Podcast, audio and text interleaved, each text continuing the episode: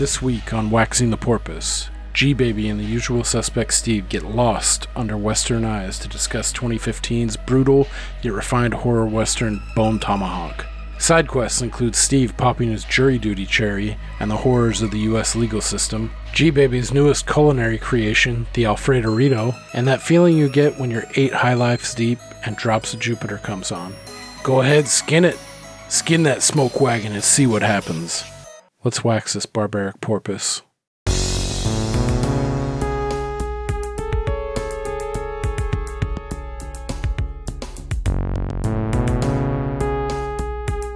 Chase, don't do that.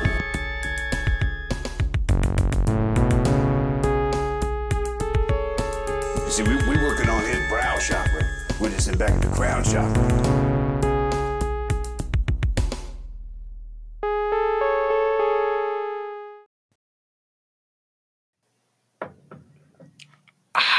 Didn't bring any chaser. Yeah. okay. Leave it in. All right. uh, welcome to Waxing the Porpoise. Uh, we're back at it again. This time we decided to uh, audible and just uh, pick a movie to check out. Um, this week we're on episode 32 now, and we we ran with Bone Tomahawk from 2015 by S. Craig Zahler.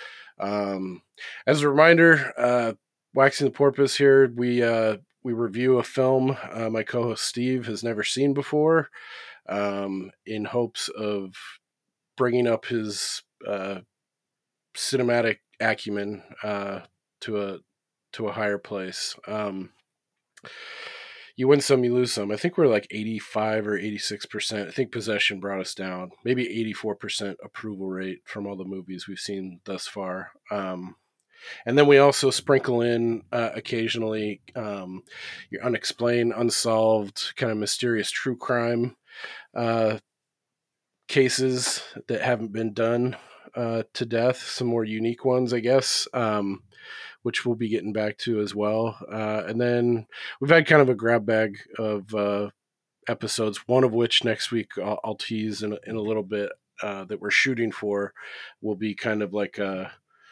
um, kind of open ended, uh, open world, just discussion about whatever uh, potentially. So, um, at any rate, yeah, you got myself, uh, Jim G Baby, The funk of 40,000 years. and as always, we have our co-host, the usual suspect, Steve. How are you doing, man? Good man. Good to see you. Yeah, good to see you too. 50,000 no get elephant in it. 50,000 get you bow tie. Bow tie! Oh, Todd. How's your week been? It's good. Been good. I've got uh, jury duty on Monday, so that'll be Oh, that'll be a first. I'm uh, I'm not first timer. Yeah, I mean I've got the notice several times, but every time I call and my group is not required to go, Right. Um, so this is the first time I'm going to have to go. I'm not really dreading it or looking forward to it either way. It could be cool to get put on a jury if it's an interesting case, uh, or it could also just be like a colossal waste of time. Or really just bo- in my mind boring more than anything. And it could also be like a very scary venture to see, like, oh, if I'm ever dragged to court and my life is on the line, these are the fucking scumbag pieces of shit who are going to be deciding whether or not I right. go free or not. I kind of had a similar experience recently where we, I know we've said on the show before, but I have a I have a concealed carry permit and I have to go and renew it every couple years. And I'm as I'm as pro gun and pretty much as you can get, but even I when I'm in these classes I'm looking around like Jesus Christ, these are people walking around with weapons all the time like it's scary. It's scary, but you know, it's just Yeah. it's it's the reality of the world. Like I had this fucking 85 year old guy sidle up to me and want to just chat when we were waiting for some of the other people to go through their like shooting test, and I'm like, "Lady, you're scaring me!" Like he's all fucking shaky, like when he's doing his shooting test. Like, oh god, Oh man. but yeah, I mean, it would be cool. It would be cool to to be on a an interesting like murder case. I, I I've been following this case in the news recently that just finished. I'll I'll give you like the quick thirty second rundown. Uh, it was a it was a self defense case, or he was charged with murder, but he was claiming self defense. He was down in New Mexico. This guy used to be a professional skier, the type of skier that they you like get in a helicopter up in Alaska and you like fly to the top of some crazy mountain and get out and fucking ski down. And they film it. Yeah, pretty wild stuff. Okay. So uh, he's originally from New Mexico. He's going back there to buy some land or whatever.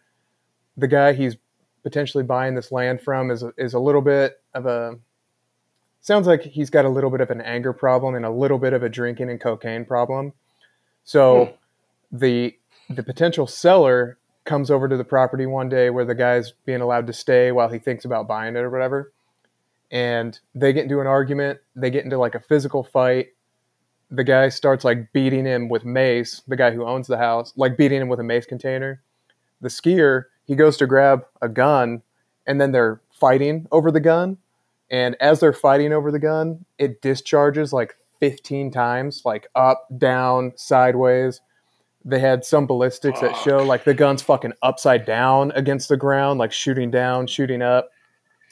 And uh, yeah, uh, the skier ends up coming out alive. The other guy does not. But I mean, it was.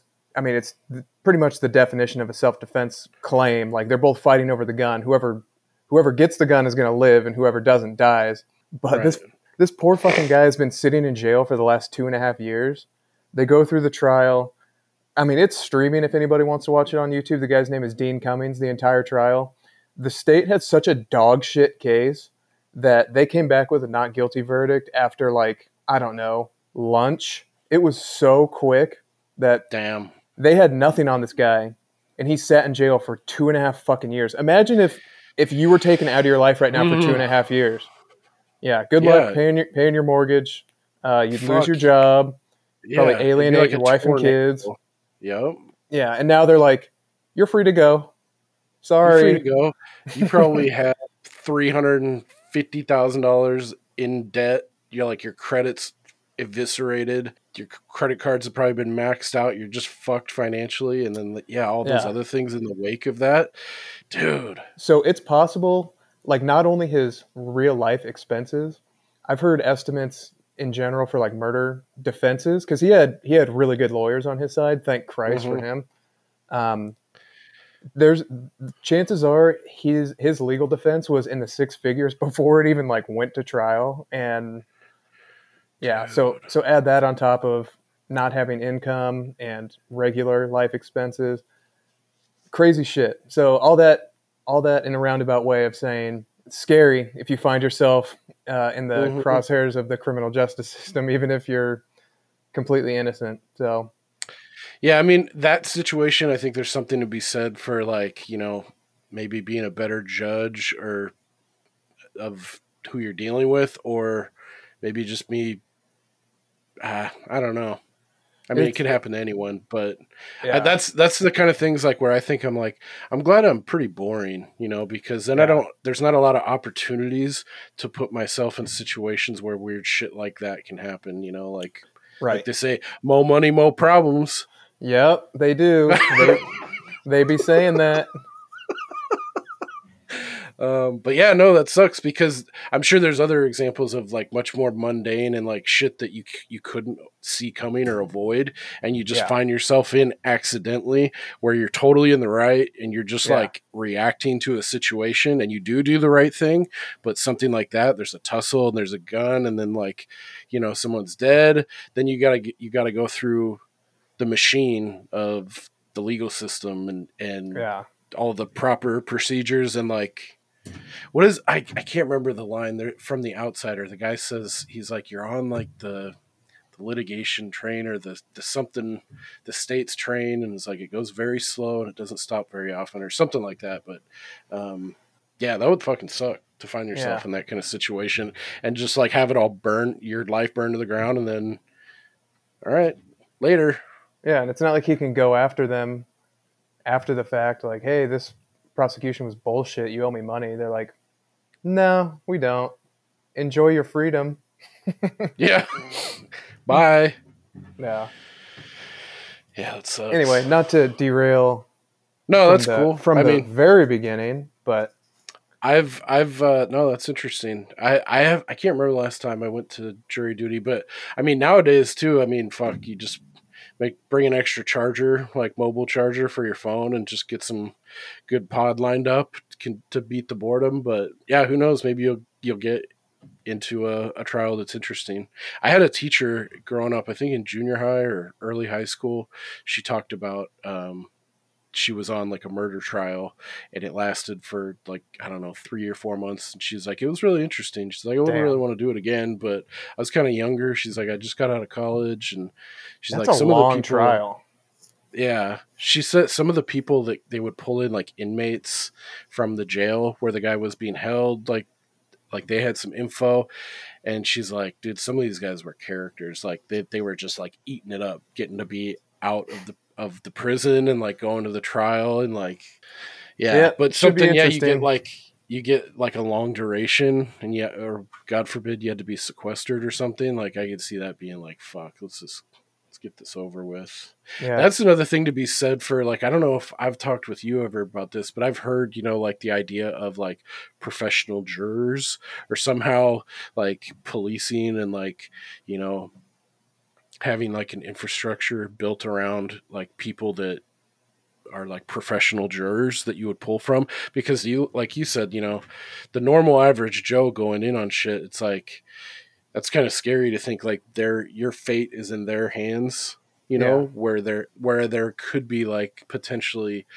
a third party that's unbiased and has a professional like kind of like uh you know do no harm kind of thing like doctors do like that kind Mhm. of mantra and then go in and then like they professionally like he, because they're more used to hearing and like you can't get you can't like hoodwink someone that's Right. maybe not up on laws you know that kind of thing like So, are you familiar with what a bench trial is?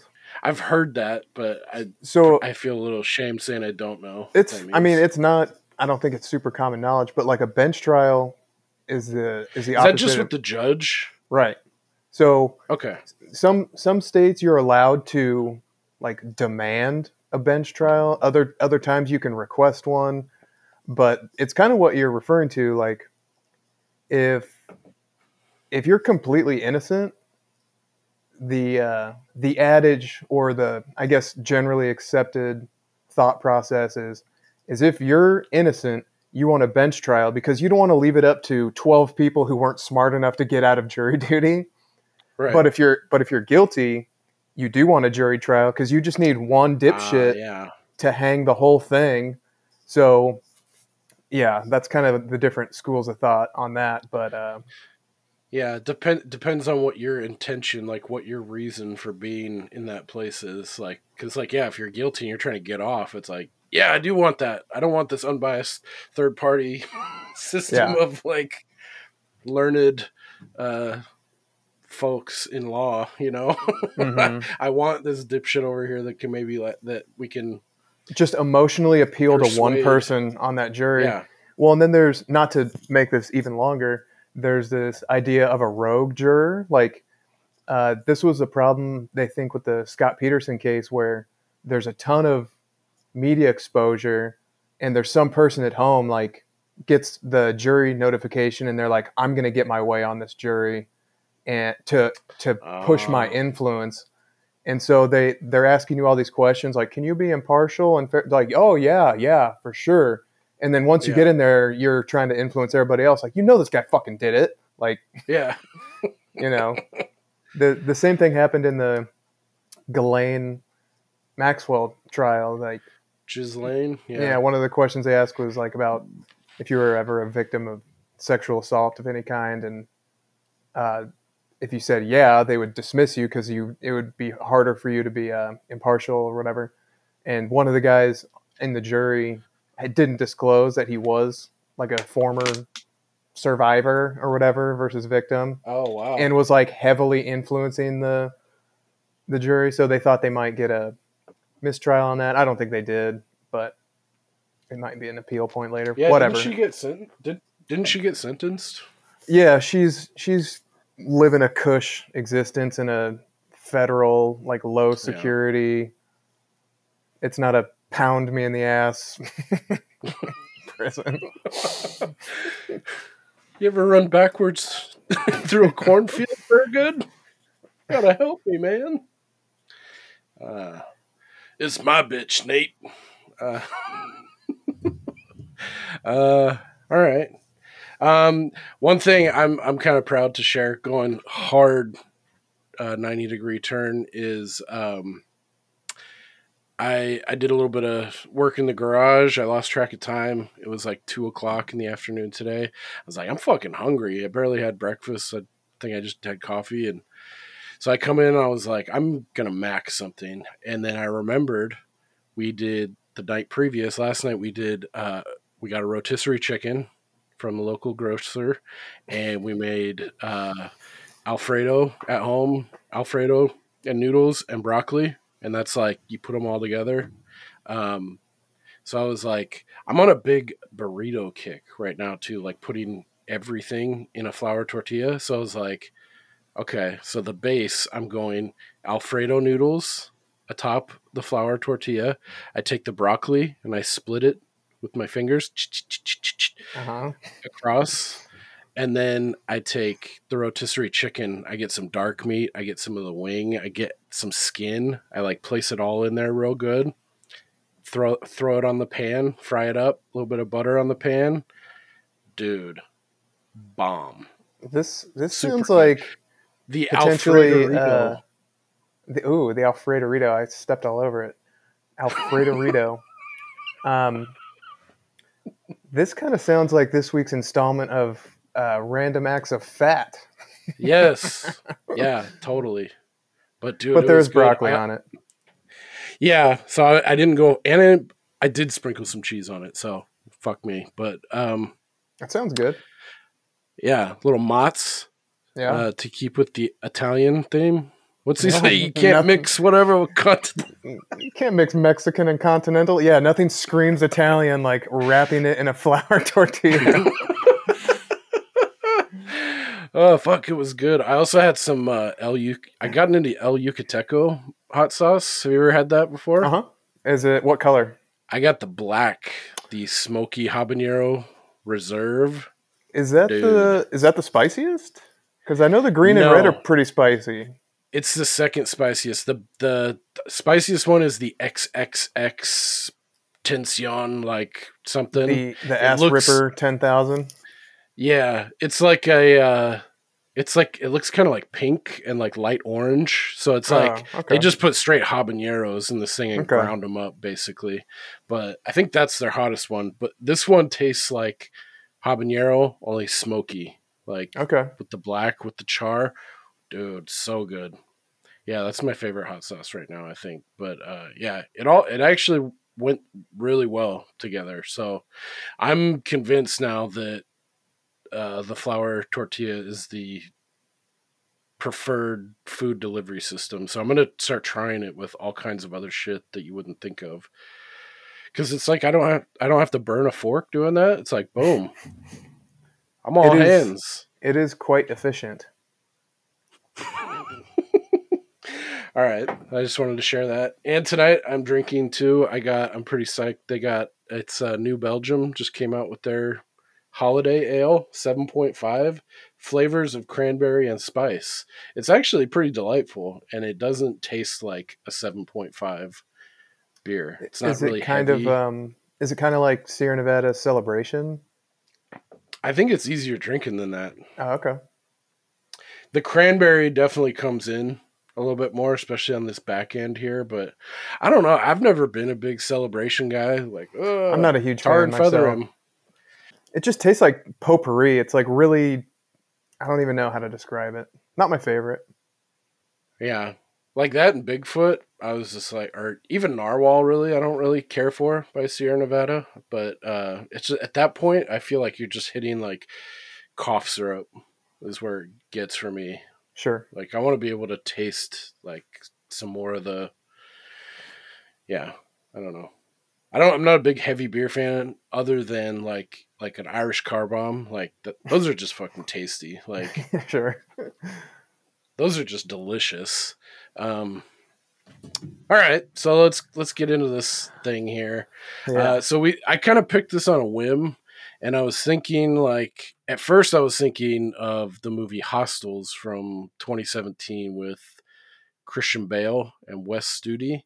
Um, and then that like at the same time, like I associated that with Bone Tomahawk. I was like, oh, that one, that one, I think would be up more Steve's alley too.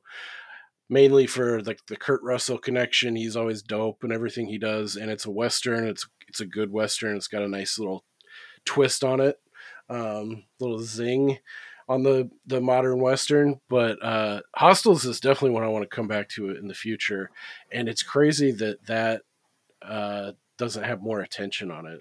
Uh, I th- my brother-in-law watched it a while back, and he's like, he's like, yeah, it was fucking amazing. And I, it's weird because it was one of those ones I remember seeing the trailer for, and I was like, hell yeah! I was like, I'm watching this for sure. And it's one of the few that I've ever done that with, and I just ended up never watching it. I think I Hmm. heard something like a bad review, it's too slow, or it's this, and then I just put it in my rearview mirror, and it, I just forgot about it completely. But I guess it's supposed to be real dope, really good performances, so that'll be one I want to come back to. But um, after watching Bone Tomahawk again, I'm I'm actually glad uh, that we'll be talking about this one because I forgot how dope it actually is. So yeah, my I guess my quick history is I've seen this. I think this is my third watch. I watched it last night, and um, yeah, I really like it. It's fucking awesome. It's it's a per, I think it's a really good blend of horror and western, and it's not overt. Um, I think when I described this to you, what did I say? It was like. Um, It was a mix of uh, apocalypto. I can't remember what you said, but I I forgot you had mentioned apocalypto until I watched it, and I I definitely picked up on that and remembered like, oh shit, yeah, he's Yeah. right. Yeah, I can't. I, I said it's it's like a mix between some random western and apocalypto, which I, I'll hold to that Maybe, too. I maybe you said like Tombstone or something. Whatever whatever way you described it, it was like I like those things. Yeah, so I thought that that was a good pitch to it. Let me let me see. I gotta because now this is gonna eat me alive. I don't remember what the fuck. Oh, you said it's like if Wind Wind River went harder into gore, sneaky horror mixed with apocalypto. Yeah, there you go. Yeah. A- after the watch again, I don't know if the the Wind River is really an apt comparison, but I know you like that flick, so maybe that was I do. of me just being a little A salesman. Well, But- mm, a little salesman-y, but shyster. I like Apocalypto a lot too. That's a good one. Yeah, Apocalypto is one I've only I think I've only seen that the one time, maybe twice, because it was such an intense experience. Uh, yeah. Because I, saw it in the theater for sure, and I think I maybe watched the other.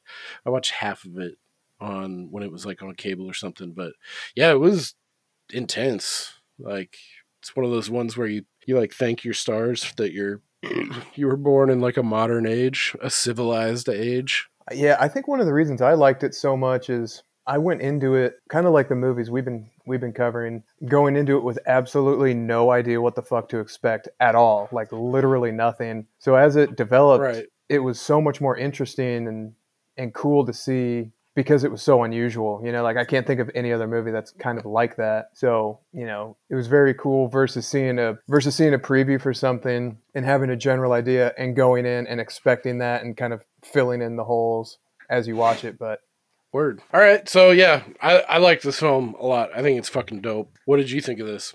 I loved it. Yes. It was it was awesome. It was pretty much everything I like in a movie.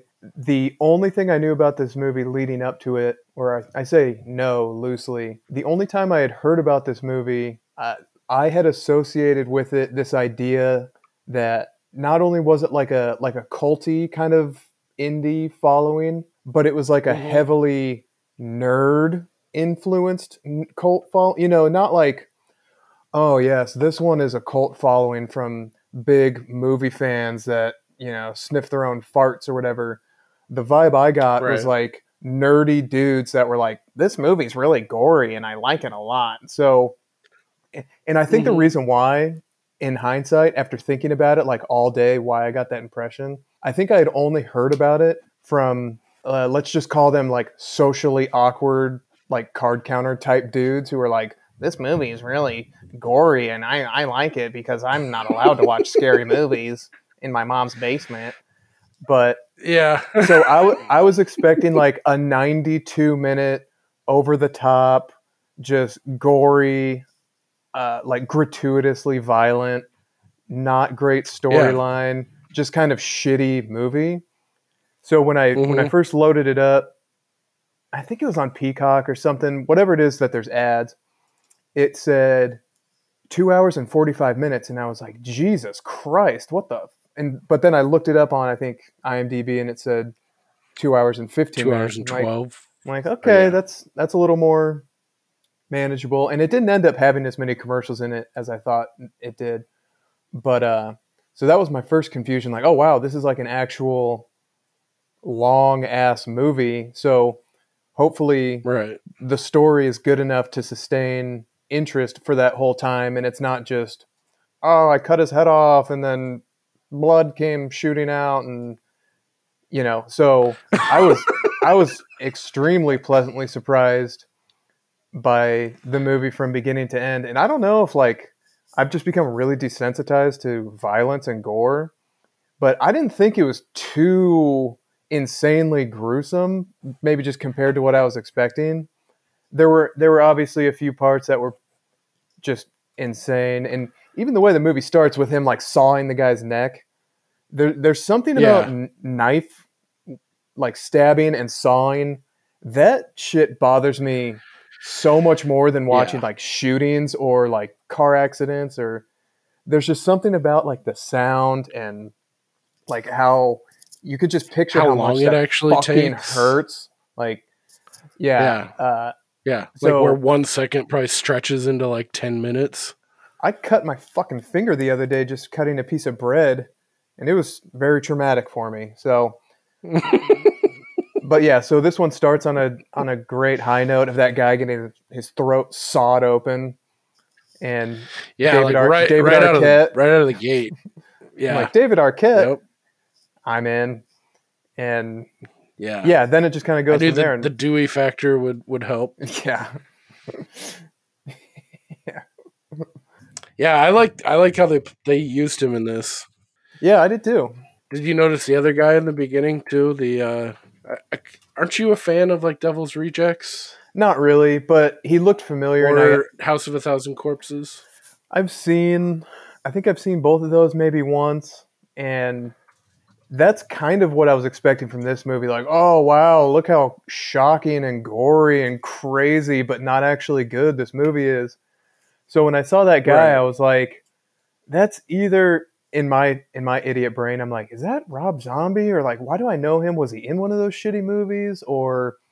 Mhm. Was he in like High Yeah, he was- Tension or like I I knew I recognized him from something, but uh, Holy shit! Wait, are you saying you've seen High Tension before? I have, yeah. My brother is a big. My brother is a big movie guy, so by osmosis, Oh, okay. I I saw like a couple movies that you Huh. would probably, you know, up, approve of or whatever, but not very many. So I know we've talked about this off air, and we can edit this out if we need to as well. But Nope. um, leave it in. what? It, I didn't know your brother was a big movie dude too. Um, Yeah, he actually We should have worked on. He worked on, I think, several. So my ignorance is going to show itself again here. Like I know he worked on a lot of film productions. A lot. I don't know what the definition of that would be, but he definitely did a lot of like behind the camera stuff. And I think he even took like Oh, really? broadcasting in, in high school. So he was kind of always into that stuff. And yeah, it would be interesting to have him on because I know he's uh, he's worked with another guy that I think they may have even done like a full length feature or a couple like short films. I I, I, I don't know for sure because I don't know what, what I'm talking about, but yeah, if you want to Yeah. if you want to have him on and you guys can wax poetic about some hippy dippy bullshit while I just watch while I just watch Twister for the thousandth time, that's fine. uh, yeah, yeah, we'll talk about that more offline. That that sounds like uh, yeah, if he's into it, we sh- we should for sure. Maybe see if there's something like that'll uh, flip my mind. You know, maybe something I haven't seen that he's in on. That that'd be a cool cool one. Um, where he's he's the like the shaman. Um.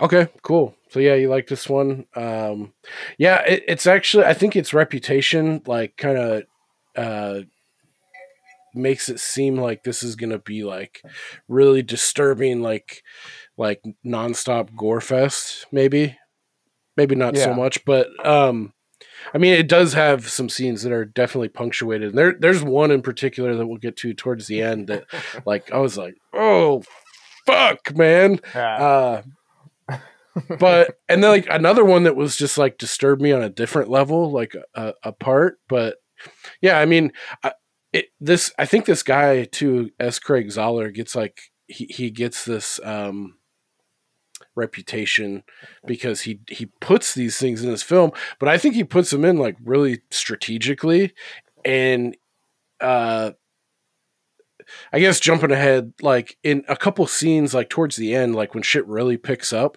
What I liked about the way the way he shot the film, and this is, I know this is like a him signature because I've seen his other two films, uh, Brawl and Cell Block ninety nine with Vince Vaughn, which is good also.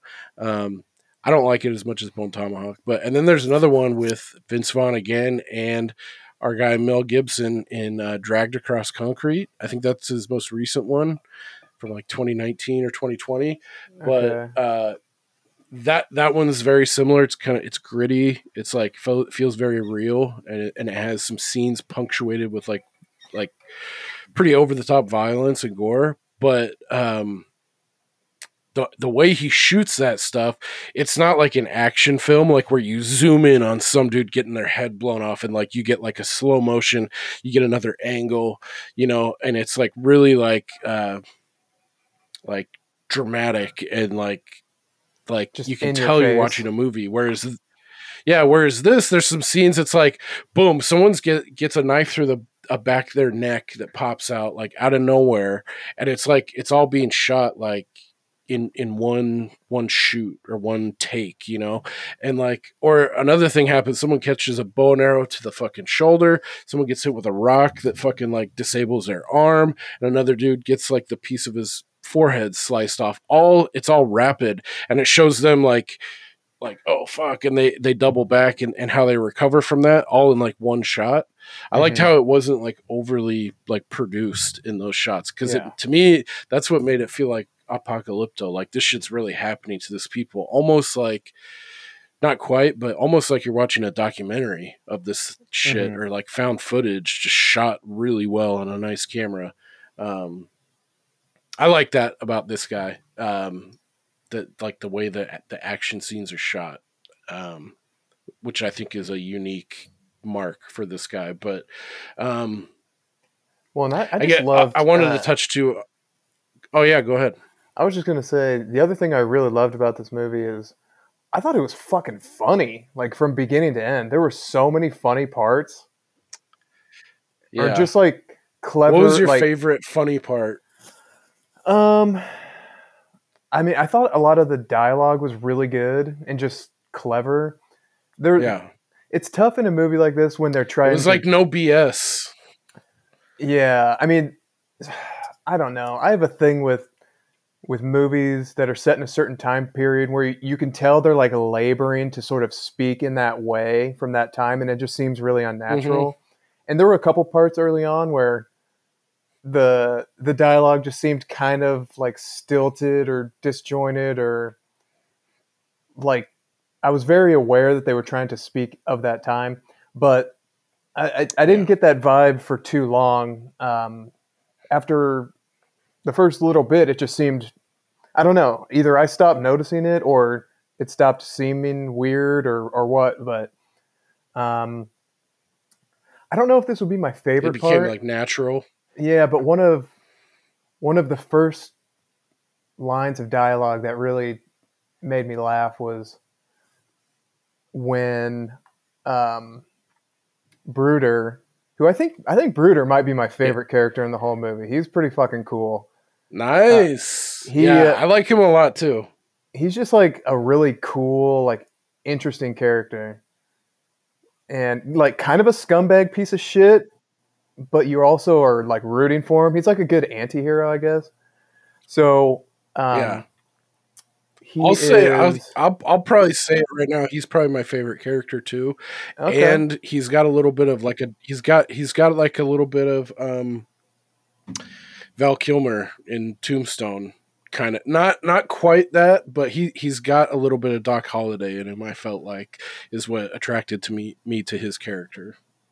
Yeah. So when he first is escorting the uh, the female doctor, or I guess like she's a doctor's assistant, or the doctor they were trying to go get She- was like too she's drunk, the- so she's like the Yeah, that's her Second- dad. the sec- Oh, I yeah, didn't pick up and on And she's that. like like waiting. Yeah, that's her dad, and he's like the like straight up G OG doctor, and she's following in his footsteps. But you can tell, you know, she's very capable. She proves that, and like she knows what she's. She's no nonsense, you know. Yeah. So well, uh, I mean, prior to the scene I'm talking about, when Brooder's having the conversation with the piano player, he's like, "Why is one song three cents, but Yeah. three is ten? That that whole thing was funny. um, some of the dialogue even kind of gave me like a weird Quentin Tarantino vibe, where it's like this dialogue has absolutely nothing to do with the fucking movie at all, but it's Yeah. really it's really interesting for just like character development if you want to be a douche about it. like the um, We're in the trust tree. It's fine. like when uh Chicory and the sheriff are talking about reading a book in the bathtub and, and like just that whole scene it's like this has nothing to do with anything at all but i really enjoyed that scene and that whole conversation uh, but anyway the, the, the scene i was talking about that i don't know why it just made me laugh is when brooder's escorting the, the wife over to the jail and uh, arthur who's still laying in bed he's like bruder any flirtatious comments to my wife, there'll be a reckoning. I don't know why. I just love that part. Yeah, that is a good scene. Just you can just and hear his voice coming from later. the the back bedroom, like Brooder. Any flirtatious comments in front of my wife? Yeah. I like when they see that's it's good that they put that in because it kind of sets the stage for later on when you know people are at their breaking point or close to it Uh-huh. and like things have gotten real that comes back and he's like cuz he probably feels that way all the time but when he's in normal civilized life you know he's got to like play it off like yeah you better not fuck around with my wife later on it comes out it's like you tried to fuck her like and he's like that was Uh-huh. years ago man like so I, Yeah. I like how in a, a pretty short period of time we don't stay at like the uh, the main town settlement in this i mean we're in a western so it's small town called bright hope and um i like how you get to meet pretty much all the key players in this small town all at once and you get a vibe of like you know who's who and you get a little you get a little bit of backstory on each one. Like you can tell that the mayor isn't respected. Sean Yeah. young is in this from blade runner.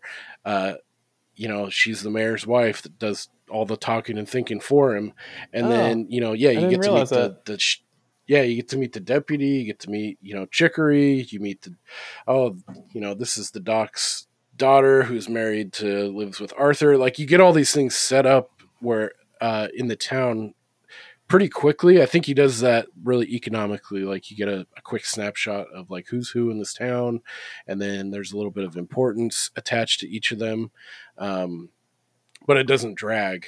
Although I, I i remember looking at this and i was like fuck i didn't realize this was two hours and 12 or two hours and 15 minutes. I was like i could see that maybe being a knock like that it was a little too long but then when i watched it i was like this feels this is one of the rare movies where i feel like it, it feels quicker than the actual runtime Yeah. would you Yeah, agree I- or was oh, that one of your yeah. knocks No, hundred percent. The only the only reason I was aware of time passing was because I think it was Peacock, whatever app it was. They would it cut in. Oh, maybe Pluto. They cut in like every nine minutes with a commercial, but every commercial was for State Farm. So, and, like, I know we've talked about this on different movies where the timing where they cut in is just fucking bananas. They won't wait for a scene to break. Right. There's no So rhyme or reason. They're just No. looking at like the minute count and they'll be like, okay, right here.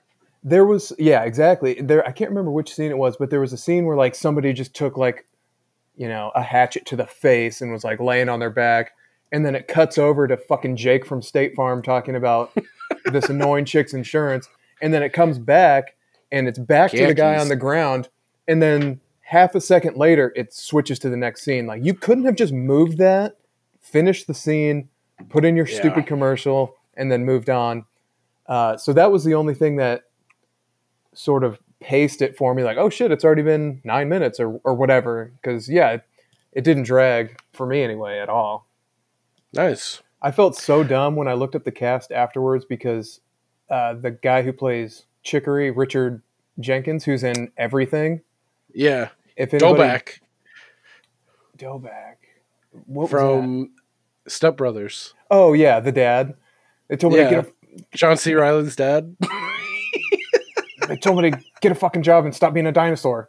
Yeah, he's also the the dad in that show Six Feet Under, which I don't know if you ever watched, but that was a good show. I've never I've never caught that. Kelsey's a big Yeah, yeah, fan. I- I've I you- never I thought you had said your wife likes it. It's a good show. I would recommend it. Yeah.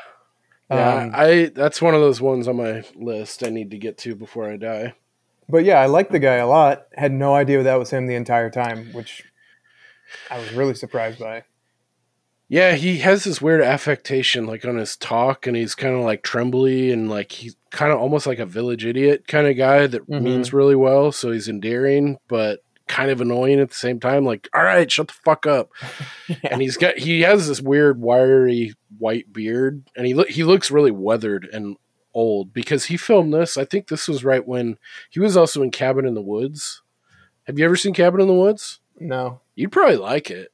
I think you would like it. That's a more of a mainstream film, but maybe that would be a good one. Probably if we're still doing this like next Halloween, that would be a really good one because it takes like the whole horror, like kids at a cabin and weird shit. Kind of, it's got a lot of Evil Dead influence going on, um, and turns it on its head, like a really like cool twist. But anyway, uh, he's in it, Richard Jenkins, and he's great in it. I think you'd like him in it a lot. But um, yeah, I, I liked his character, Chicory. What else was I gonna say? Oh, real quick, back to that point that you said you liked when he's like fucking with the piano player about like, you know, one song is three cents and three for ten or whatever. Did you recognize that piano player at all? The bald No. piano player? Nope. So he is you probably won't maybe you will. He's the principal from Back to the Future. I I haven't seen that in so long. He's like, Jesus, didn't he ever have hair? I I honestly Like, You're no a mem- slacker, just like your father. I have no memory of that movie. Okay, so you think- probably know he in Top Gun One. He plays that guy at the bank. He's like, "You fuck this up, I'll have you flying rubber dog shit to Hong Kong." yeah, yeah. Oh, okay. Yeah. He's been in a couple things. He's a good character, like side actor. He's always like chomping on like a fucking cigar. Um, but yeah, I, I thought that was cool that he was in here. But yeah, that part I was like, oh, dude, I could see Steve being all over this part, like him interrogating him about the price per fucking song on the piano. But um, okay, I think too that we should um, just run through like the primary cast just real quick. Um, Kurt Russell, obviously in this, uh, he's awesome as per usual. I liked how understated he was. Like I feel like um, like his lines and he didn't play it way over the top. I play I think he played it just right. And like e- like his responses are like snappy, very economical, few words like it's like yeah, this he's it's probably hard to break out of that for people of a certain age that have seen Tombstone and know him as fucking Wyatt Earp. Yeah. Um, or even it's hate, probably hard to Hateful break Eight was kind of a similar character. Yeah, and I mean, you know, he's been a leading guy in a lot of action stuff, so you have you have a certain way of thinking about this guy. But I, I thought he played it like pretty understated, really. At the end of the Yeah. day, um, and I liked that a lot. I also liked. Uh, I remember the first time watching, I didn't really care for him, but after seeing, I can't remember what season of Fargo, the TV show. Do you do you recognize the guy Patrick Wilson who played Arthur, the guy with the bum leg? No. Have you ever seen any of the Fargo TV series? Mm-mm. Dude, strong recommend for Yeah. especially the first season and the second season. Um, well, fuck it, I say all of them, but the first and the second, the first for Billy Bob, Billy Bob's fucking just perfect in season one, and season two they go back to like the '60s, and Patrick Wilson is in it. He's pretty much your main character. He's fucking great. He's Hmm. awesome. Um, Yeah, I like. he's all, he's been in a a lot. Yeah, he's good. He's great in this too. He's been in a lot of stuff. I think uh, a lot of people know him if you've seen Watchmen. He played the owl guy. I'm not a big Watchmen or comic fucking cheat codes guy, but um, I read literature, dog. Um, he played the, he played Owl Man or Man Owl in Watchmen. He's been in a few other things. Um, yeah, don't know. he- I liked his character.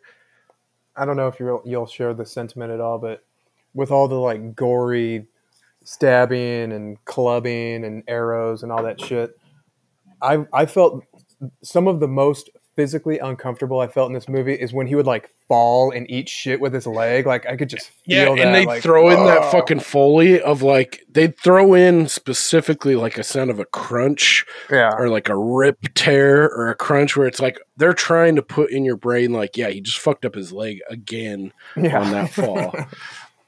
like eh, because I've done that before. Like I, I I remember I broke an ankle and I was on crutches for a while, and I know that when you like forget you have a cast and crutches and you just like or maybe it's me i'm just a fucking idiot.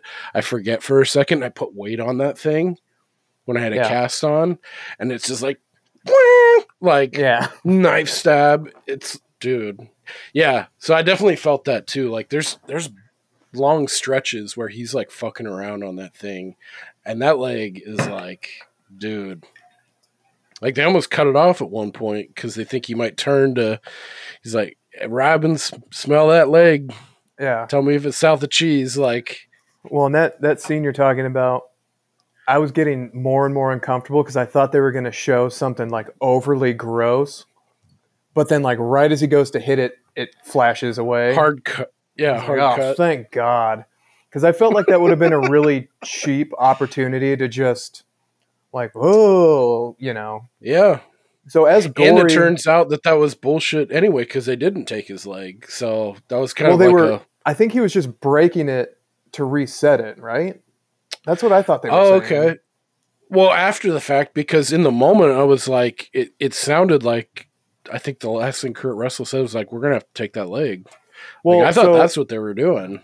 So when he's laying there and he unwraps it and he looks at Kurt Russell and like shakes his head, I thought when when they're arguing back and forth and he tells him to, you know, look at it, I thought when he looked down, the bone was sticking out, like he had fucked it up so bad that the bone had Right. like and so, you know, he was saying I think we're gonna have to take the leg or whatever. And he was saying, like, well, can you set it? Like, can you just re-break it and put it Oh, back? okay, maybe I missed that piece of dialogue. Okay, I could be wrong, but then yeah, when he went to go hit it, I was like, Ugh! And then they flashed away real quick.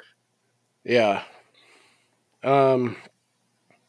Okay, so we already we already touched on Richard Jen- Richard Jenkins who plays Chicory, who I gotta say at the beginning I was like, mm, I think this fucker is gonna be annoying, but I think maybe around the halfway point he won me over. But if he doesn't, I think he'll win. He'll definitely win you over towards the end. Like he's got Yeah. a nice moment with Kurt Russell, and you know, he's not so annoying and like one of these lackey fuckers because he he does play like a he's like a hanger on like right next to your fucking hip and that can be really annoying but i think he balances that.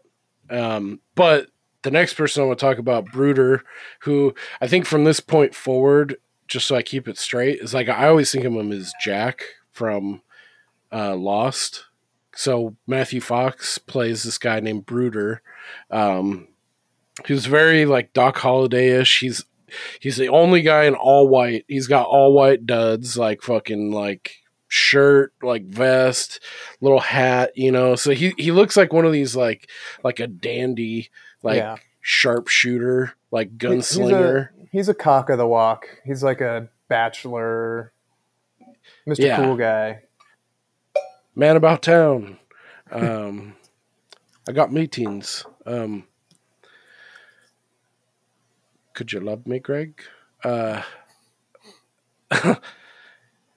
so he, yeah, he he plays this like kind of cocky, like I think they're wanting to like intimate, like okay, this is the guy that's the the ego, the the cocky, uh, overcompensating asshole who's you know he, he he's he's got some stuff going on, but he wants you to think like he's like the biggest baddest around, and he is. I think he I think he backs that up, but um I think there's more to it, you know, because they touch on it too really quickly. Like he brags about how many Indians he's killed and this and that, and they have in this town uh once. Well, I guess too. So we got to talk about um, one of the stable boys gets killed uh, because these Indians come back because they know where uh, David Arquette has absconded to because they killed Sid Haig from Rob Zombie fame for walking into their territory. And these fuckers are like base level, like super savage. They don't have any speech. They're it, that's where the apocalypto comes into play. Like these hardcore Aztecs who are just like, you know, these like they're committed to like sacrifice and they believe in all these things. Uh, they come back to this nice little establishment, this settlement. Yeah, and they're like apex warriors, you know, not to be fucked they're with they're pretty much like predators, you know. Like that's what I thought immediately. I was like, oh, these are like fucking just like savage motherfuckers that are badass and Keep saying like, savage. That's dangerous. Yeah, yeah. Well, I, I I don't mean it in that way. I just mean like they are like it. No, nothing is off limits here. So they they come into this little peaceful, like supposedly civilized, you know, town of, of Bright Hope, and they they abscond with Arthur, uh, Arthur's wife, uh, the uh, David Arquette, who plays Purvis, just a fucking thief, like highwayman kind of person, Yeah. and the deputy, um, Deputy Nick. So this kind of starts a powder keg in the town where they got to go look for him. So Brooder's this like I, I can't tell if he lives there, if he's just some kind of like traveling dandy, like drifter that's got a reputation like as a gunslinger type guy. Pretty much the the guy that you would want to have in town, like that has some kind of attachment to this thing to go out and help you, like a raiding party to go get these people back. So he's like, you know, I feel a little bit responsible for fetching the doctor to go attend on this person, and like that's why she's gone. She's been kidnapped by these this tribe of the uh, the Valley of the what was it called? The Valley of the Dead Something guy man? or something. I can't remember. Um, but anyway, yeah. So they bring in like uh, they have a professor, a town professor, who's like a friendly native who has like you know assimilated to, you know, like he wears a suit and everything. So he's giving them intel. He's like, yeah, these people are fucking bad people. They're like they're like centuries old. They've never come out of the old ways and they don't they're he calls them troglodytes you know like they're they're just like like you said i think apex predator is the perfect example um like zero empathy like pure like survival and like kill whatever to subsist like that's that's what we're dealing with and um so our guy jack bruder um matthew fox he's like, yeah, he's like, I've killed all these fucking Indians. I've killed more than any man in this room. And that our Indian professor, who's played by what is his name, Zahn McClarnon, who he's been in a couple other things. He was in uh, Doctor Sleep recently. I saw him in Doctor Sleep, and he was fucking awesome in that. He was great. Um, he's like, yeah, that's a pretty disgusting boast or something like that. And he's like, and Brooder's like, it is not a boast, but a fact. Mm-hmm. You know, so he's got this ego trip, like he's he's killed a shit ton of Indians.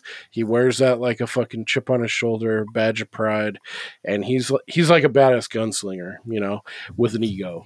So you could see he play he I think he fits into that anti-hero kind of mold perfectly. But Yeah. at any rate, so that that starts us off with this raiding party, obviously led by Kurt Russell. He's our lead. He's the town sheriff, so he's like, I'm gonna do this. Along with Richard Jenkins, who plays Chicory, and then we have Matthew Fox, and then also Arthur, uh, played by Patrick Wilson. He's on a bum fucking leg, like he fell off a roof, and he's like, he's in a bad way. Like this leg looks like dog shit, and he's having to crutch his way across like the countryside to go find his kidnapped wife. Um, I think from there, you know, they, you know, it just shows like the I struggles just. of. I think you froze. did I? Maybe it was on my end, but it was. it I was- didn't on my end.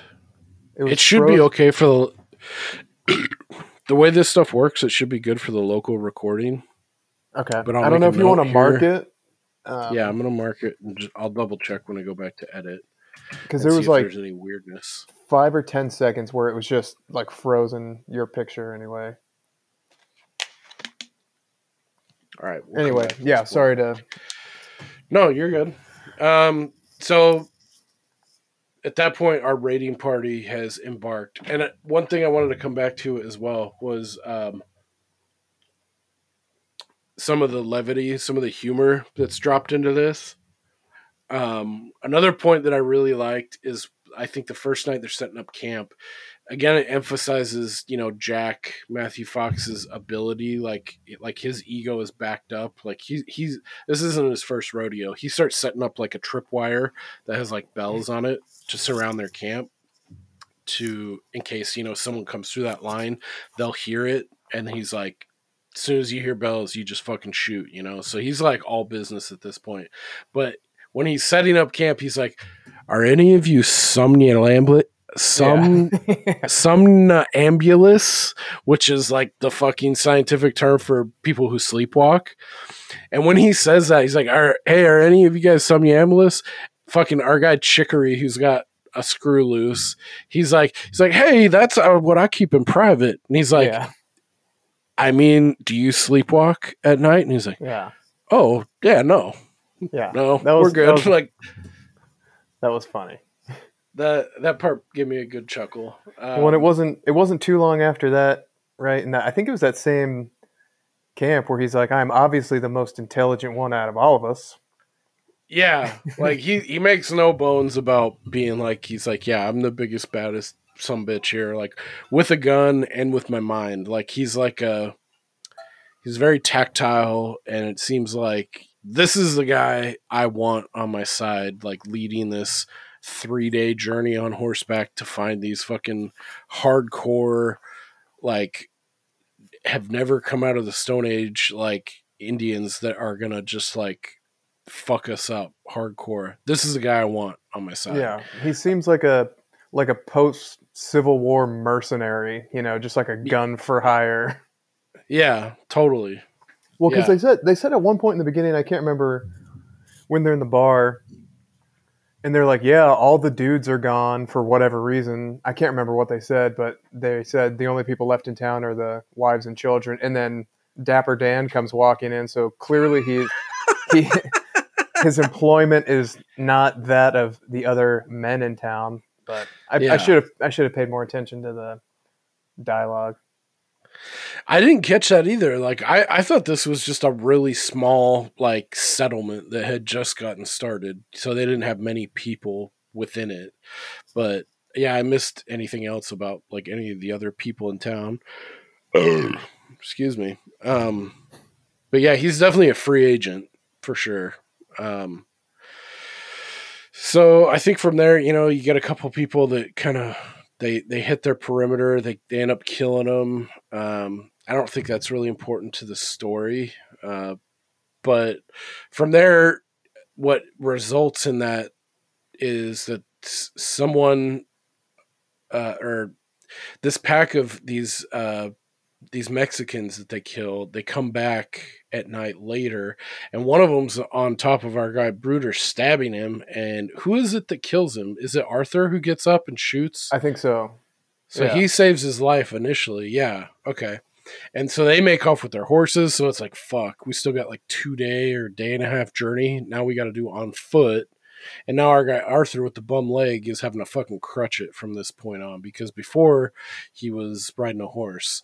And I thought this scene too kind of I know we're fixated on Matthew Fox character, but I think he is a pretty big part of all of this.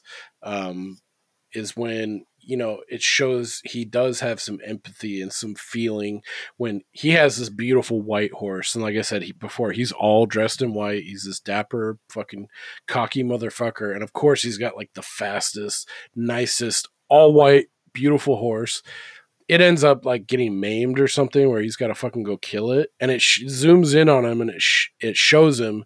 And he just says thank you for your service and he fucking he puts his his cult out of his misery out of its misery and he's having a tough time with it you know so it show it gives you a little bit of humanization right there which i Yeah. enjoyed um Well, and one other thing that was would, tough yeah, one other thing I would say is when when the two uh, the first two Mexican guys come to the camp, the sheriff and everyone is like, "All right, well, come on closer. You know, they're, we're gonna investigate." And he just shoots and kills both of them.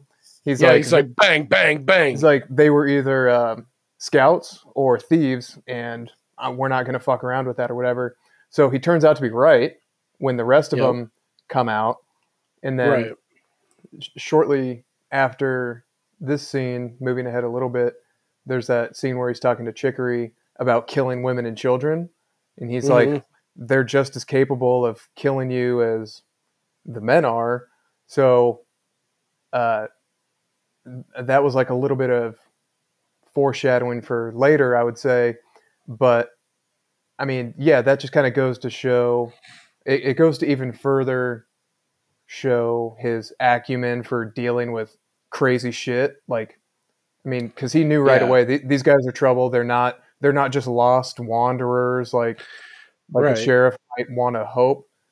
Um, but yeah, so the the women and children thing, I think, is significant for later in the movie. Yeah, totally.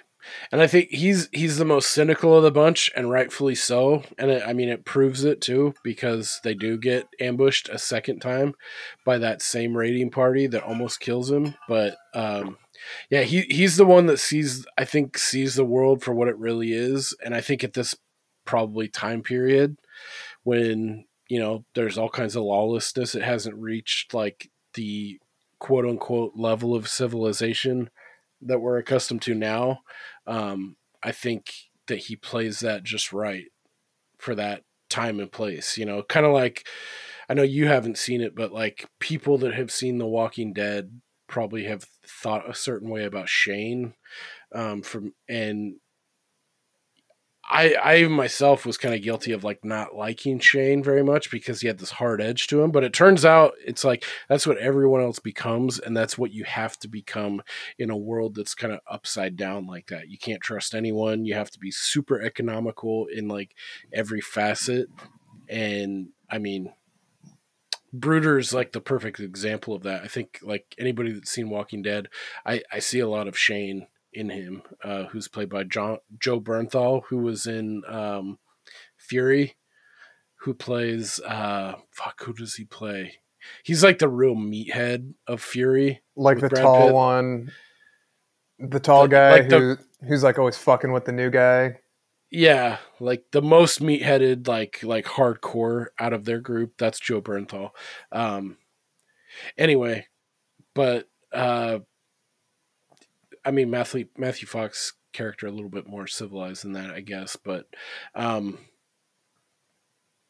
yeah, so from that point, then we're like, they're they're trucking it on foot to try to find this enclave, this outpost of um, these trogl- quote unquote troglodytes that are holding uh, Arthur's wife and our deputy Nick and the previously absconded um, thief uh, David Arquette. So they finally get to this like hole, like a cavern inside of a fucking mountain, and this is when shit like really picks up the pace. And uh that's what it goes back to like that camera technique. Like like he they go to this spot and they they think that okay, this is where they're at, and like uh, Matthew Fox is using like the the telescope to like look in, and all of a sudden, boom, he gets hit by a rock, and his left arm gets disabled. Boom, an arrow comes through, hits fucking Kurt Russell in like the left shoulder, and Chicory gets something slung at him that slices the top of his fucking forehead off. They're none of them are killed, but they're kind of like immobilized and in a state of shock. And then at that point, um, we get these three troglodytes that come out. They're all painted in white. They have these fucking. Cr- they look like predators, man. Like they're intense. And they have these crazy like bone saw fucking like hatchets and shit from like bisons that they've sharpened down, and it all happens very fast. That's what I like about this guy too. Is like all of his violence and action scenes are like it's like an exclamation point and they happen like rapid fire and they don't use a bunch of different shots it's like one shot where all this is happening. Um, but unfortunately our boy brooder he ends up uh, getting his right hand or left hand split off in half from like an errant I had to rewind it a couple times this time. Did you did you have to do that or or see like cuz at first I was like did he get his hand sliced in half or his hand sliced off? And he he ends I up thought he it- gets it sliced off. Oh, I thought it just got crushed, and I was afraid to move anything No. forward or backward because I didn't want to see one more fucking State Farm commercial. Yeah, I bet. No, yeah, so he so Chicory shoots one of the dudes and like one of the troglodytes he like flails about and he throws his like j- like cow jawbone fucking hatchet and it goes it flips up in the air and it ends up coming down comes down right on the wrist of uh that's why he's like hey chicory tie me off and he ties him off up at the elbow. He's so he's lost his whole right hand. Sounds like or that left weapon, hand. It sounds like that weapon might be a bone tomahawk. Oh there you go very good that's what it was um yeah How, how fun! How fun. uh yeah, so th- this is kind of like this is the like the bad the the point that really endeared me to him cuz he's like, "All right, I'm going out as a fucking badass." He's like, "Leave me some fucking dynamite. Give me that repeater over there. Light me up a fucking cigar." And he even says to Kurt Russell too, he's like, "I'm far too much of a vain man to live my life as a cripple." Yeah. You know. And, Did he uh, did he end up using the dynamite? I thought he just shot that last guy. No, he didn't. Which Okay. I, I remembered this wrong because I thought at the end they go out in like a blaze of glory and he throws up a thing of dynamite, but no, th- he doesn't do anything with the dynamite. Okay. which is cool because I think that would have put it over the top. I think of of realism, or at least the realism that this movie is setting up. But yeah, so our guy Brooder's fucked up, and they leave him with a repeater. And just as they leave, like another troglodyte like whips around the corner, and he sees him, and he throws a fucking another bone tomahawk, and it sounds you don't see it, they don't show it, but it sounds like Brooder fires off a shot from the repeater. And then later on, as Chicory is getting drugged back, they get ambushed. Him and Kurt Russell, they get ambushed by like five dudes and they get pulled away. It shows specifically, they show Chicory laying on the ground and they're dragging him. And he looks over, he sees one of those troglodytes dead. And then he sees Brooder with, he's got a bone tomahawk stuck right through his forehead. So it was like a bang bang. Like, so he took one, that was his last move. Um, which I was sad to see him go because, but Yeah. I, I did think he went out pretty badass. Um, so then this kind of leaves us in the last act of where it really goes like full o- apocalypto because they're like, they're prisoners. They're in this fucking like weird, fucked up little prison area, and they do see that our um, and we didn't mention her before. Her name's Lili Simmons. I Mhm. she's been in stuff, but not anything like super notable that I've known her from. But um, she plays Samantha, so Arthur's husband, Patrick Wilson's or Patrick Wilson's wife. She's in lockup, and then Kurt Russell and Chicory get dragged in, and then this is the scene where I was like, "Oh fuck. Like this Yeah. was the most intense, and I think gives this movie its reputation. Um, This is so the drag, signature moment. yeah, like fuck, man. I, I had a tough time with this. Not even just like the fucking catching a bone tomahawk that's probably sharpened so fucking sharp it could fucking like saw flies like a gnat's ass off of, but not not just that part where he gets hit with that in the dick and split in half, but the part where he's like like telling like, "Hey, give that shit back to my brothers," and they fucking they do one incision on his Uh-huh. forehead to scalp him, and then they start peeling. Dude, the way he screams Yeah. and like reacts to the fucking scalp getting pulled off. And the dude, sound. I was like, "Woo, The sound fuck. pretty good. Yeah, like I don't know, like I don't know what goes into like practical and CGI. How they were able to meld those two things, but it looks very real. Like it's it's Mhm. hard to watch. And then they stuff that fucking his scalp skin into his mouth and then Uh-huh. jam like a fucking like dude. It looks like, Like a- the sharpest like fillet knife you've ever seen, and they jam it down his throat and poke it back like two times for good measure. So it's like pierced like the back of his throat. I know that's super graphic, but um and then of course they flip him over end over end and they're holding Flipsy doodle. both of it they they're holding both of his ankles and they just start chopping right down the center between his fucking scrot and his Johnson and then they pull him apart like Mortal Kombat fatality style like right in half. Fuck. Yeah. That was hard to watch. It was pretty brutal. It was fucked up. What made it more is I, f- I feel like that guy didn't get much screen time, and I've seen he's been in other stuff, so good for him. But like the raw emotion and the the guttural like screaming that he puts into that, like it puts you right there. Like I was like, oh god, how much how how horrifying must that fucking be? Like, Yeah. ugh.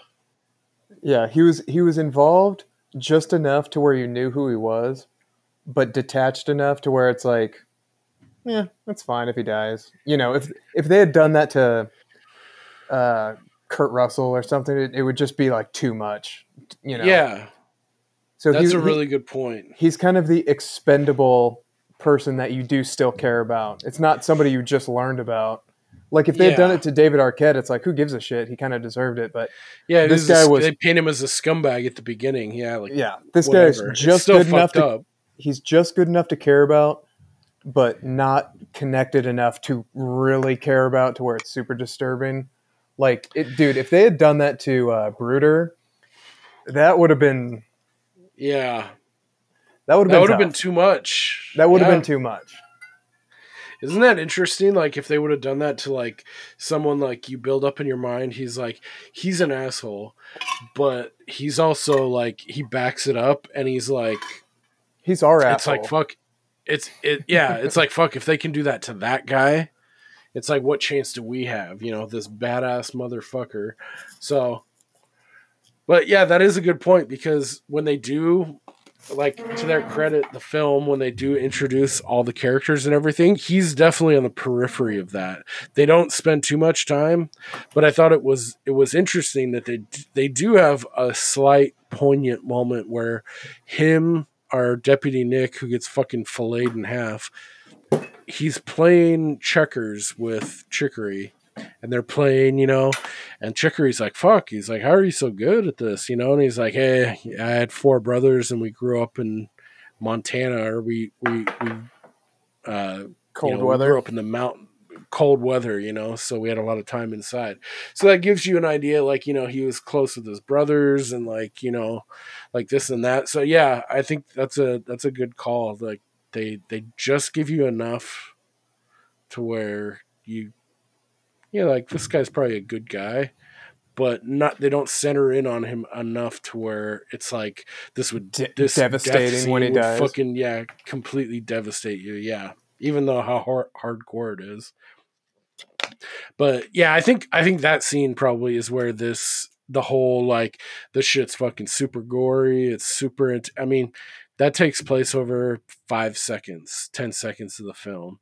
And even this last third of the film, where most of the really fucked up stuff happens, is the last 20 minutes of the film, you know? So I think this director, and he wrote this actually as well, um, all three films that he's directed.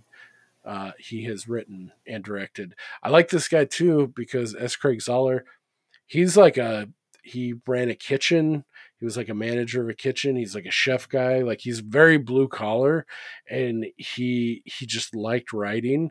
And it took him i think nine years before he got someone to bite on bone tomahawk. So yeah he was just grinding and like this is like kind of his dream and it got picked up. And every film from this subsequent to this has been like independent like like Brawl on Cell Block 99, which followed this, and then uh, Dragged Across, across con- Concrete. He was able to get, you know, Vince Vaughn and Mel Gibson to star in those films, and he did everything very independent. So, um, and this was his feature. Like he did, he had done some shorts, and he had worked as a cinematographer on some other smaller projects. But I think for this being like your first time as a direct a true director and writing this film like i mean hats off to the guy it's it's it's Yeah. a super strong showing i can see why he, he's got some other things in the hopper i think through like 2024 so i think this is a guy probably like in the next 10 15 years you'll see make more of these kinds of like really gritty like uh hard scrabble kind of films um Well, and it because he's seems like it proven would be he can do it. seems like it would be such a tough balance, right? Because I mean, one of the biggest takeaways for me is how fucking funny the movie was. I enjoyed the humor of it a lot. So balancing Mhm. that with making it an actual good movie, a good western, and also super gory and violent, that's tough to balance all of those things at the same time. Yeah, yeah. This dude's talented. I mean, I, I, I'm remiss in the fact that I didn't mention, and I don't have it in front of me. Maybe it's in the fucking trivia. Um, this guy also he he he wrote a, a western book before this film that got a ton of praise, like and a ton of um, I think he won an award. But he's he's written like two or three westerns where people were like, "This is like a super like accurate in like the speech and like the time and place that he's choosing to uh to write about." He like he's gotten a lot of uh praise heaped on him for like accuracy of like the timeline and like speech patterns and things like that. So, um, I mean, he seems very economical too. Like, I like this film was shot in 21 days. I remember when I read that, I was like, Oh, shit. that's crazy!" Like, I did not know that. um, I guess dipping into trivia here too a little bit uh, as well. Uh, so Matthew Fox said that he enjoyed making this film more than any other film or TV project, including Lost, that he's been on, and he had always wanted to be in a western. Uh, and this film also, the final movie represents the first draft of this script, which, I mean, I got, I don't have any other metrics to look at or facts, but I have to think that that's a pretty rare deal because I've heard of a lot of films that have gone through rewrites and like like upwards of like 15 to 20 different rewrites before you actually get to like day one of shooting what you're going off of so um, oh, so you're saying it didn't go through changes and then they reverted back to the original. They stuck with the original. Is that what you're saying? right Oh, okay. right Wow. which is pretty in- intense like it's almost like like I, I like thinking like baseball terms like if you got a guy up from the farm system and then he just started winning and striking out people like left and right and didn't have any kind of like uh learning curve like he just went from being like good like excellent right out of the gate. Um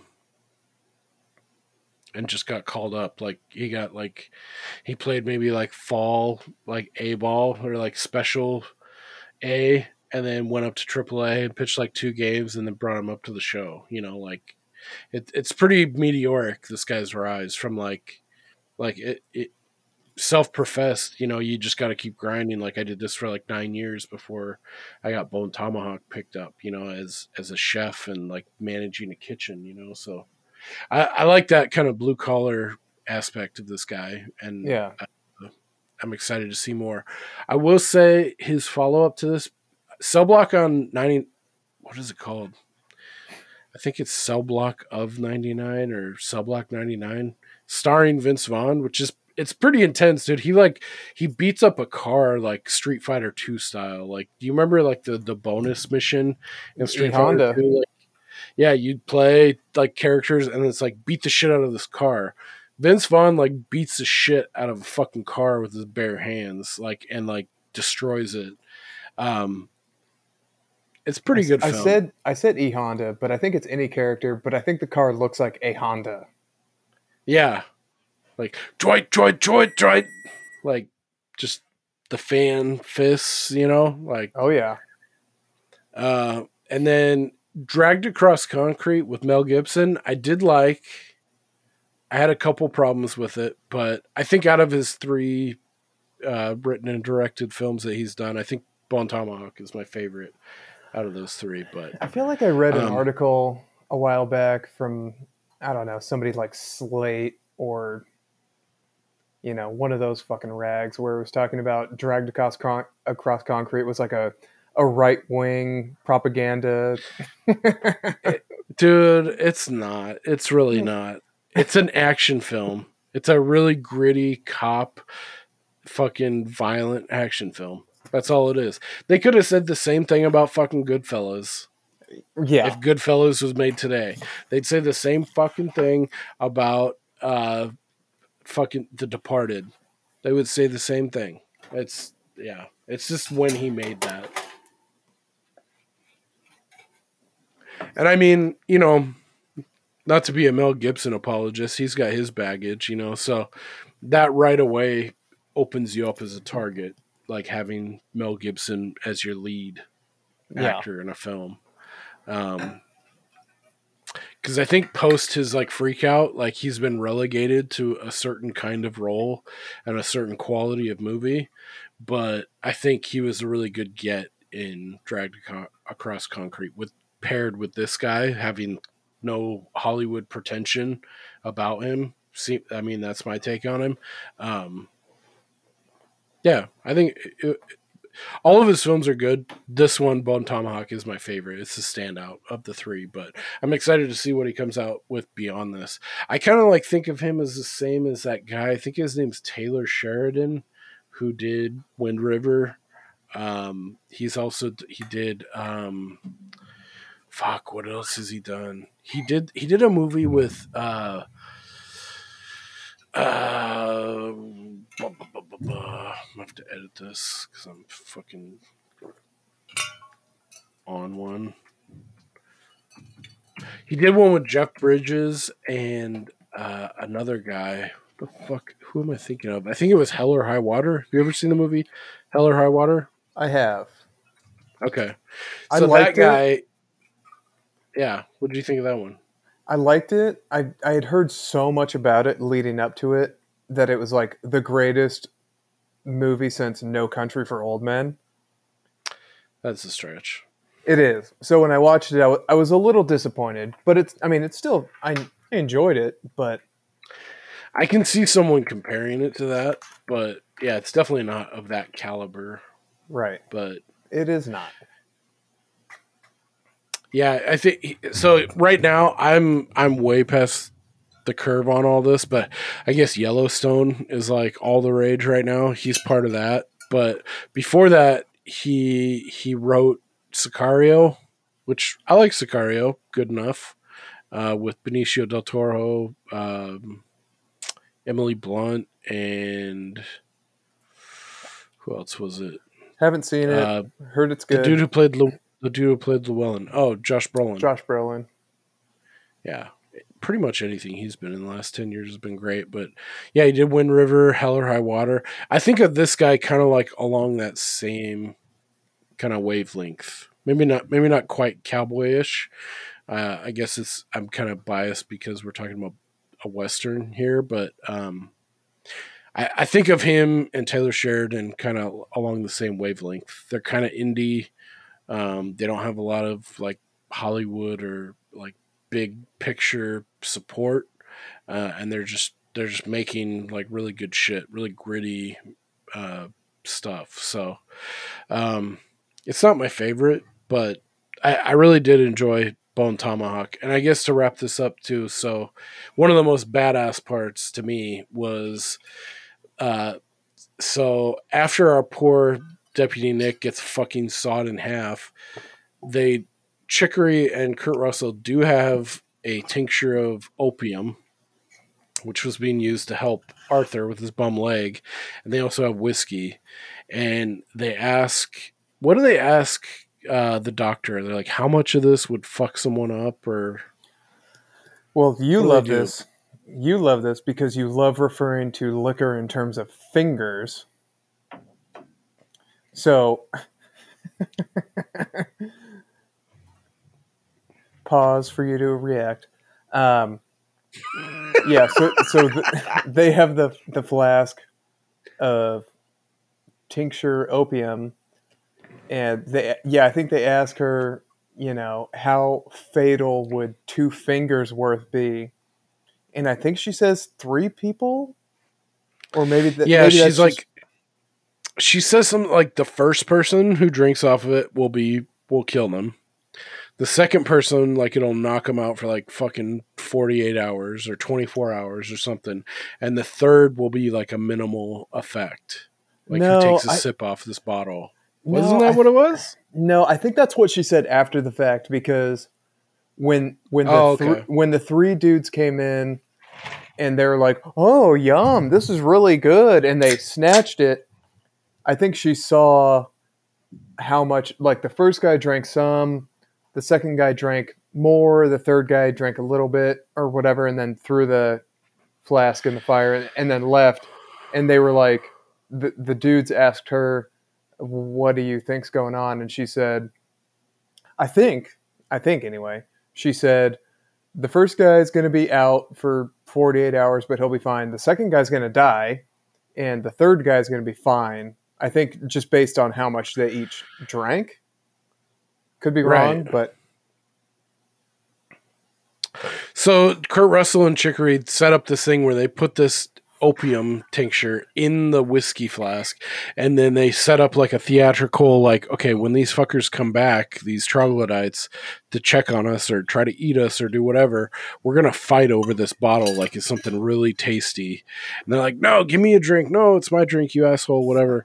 So that ends that.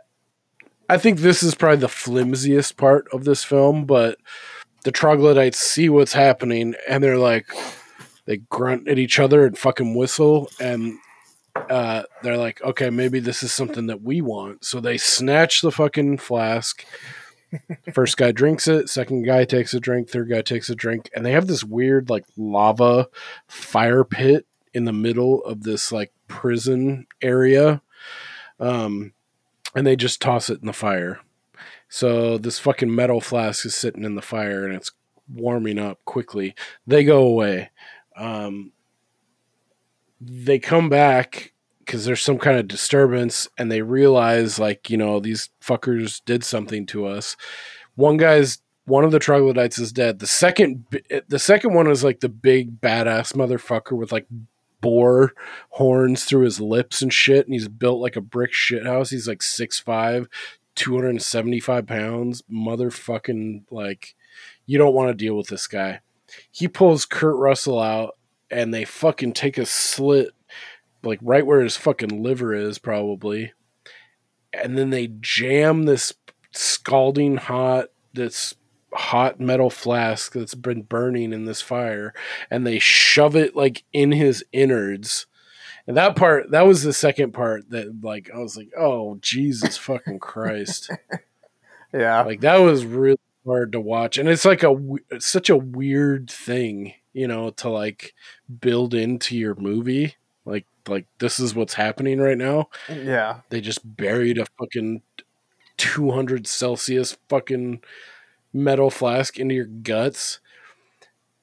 And then, like, I guess we forgot to talk about these troglodytes all speak through like these fucking weird whistles and sounds and shit. Like they've taken bones and they've embedded them into their fucking larynx or whatever, and that's how they speak to one another. Well, our guy Arthur, who's like pulling up the rear on his bum ass leg, he's here to save the day, crawling like army style all the way up to this fucking cave he kills one of these tr- he, he kills a handful of troglodytes i think Mhm. but he ends up he's like oh what is this some jewelry he fucking rips out this chest piece this throat piece of these whistle that these people are communicating with i thought that was kind of a little bit of like a, lo- a leap of logic in the plot like he could have easily bypassed that but he's like oh what is this in your throat? You know is this jewelry? And they take a really long time to show him cutting that fucking thing out of this person's throat which i didn't like either. Anyway Then the to puts like, two and two together I can use this to make noise to attract the others. right. Yeah i think that's that's another any dings that i have on this film are that part of it. Like him putting two and two together really quickly like us the audience has already seen other things. Like oh yeah like that's how they speak to one another. Like he's coming across this body for the first time and seeing like three holes of bone jutting out of someone's fucking throat. So that's kind of a leap but i i'm fine with it whatever Yeah. so he ends up coming out, drawing some people out, and then this is where we get like the the most like satisfying like revenge part for me is where uh our big ass like ape the apex predator of the apex predators with the boar tooth motherfucker he gets distracted enough like by hearing this sound that um Kurt Russell grabs a bone tomahawk that his is just within reach of him, and he slices this motherfucker's foot off like halfway through the foot. So he's he's pretty much got like a stub, and he proceeds to like flip over, get over the front of him, and fucking he does like three or four hacks, and he cuts this dude's head off, uh, pretty brutally, and like they don't shy away from it, and it, I thought that was pretty satisfying. Like that was like a really good like send off because we know at this point, okay, Kurt Russell, they also shot him in the gut. He's got he's wearing a flask uh, in his stomach. well, there's also there's also degrees. the the very uh, He gets his hand, he gets like two fingers cut off too. the the intense part where the uh, the native is standing over him with the gun, can't figure out how to reload it, and then when he Yeah, then when he does figure it out, he shoots him once, and that's when he shouts, repeater.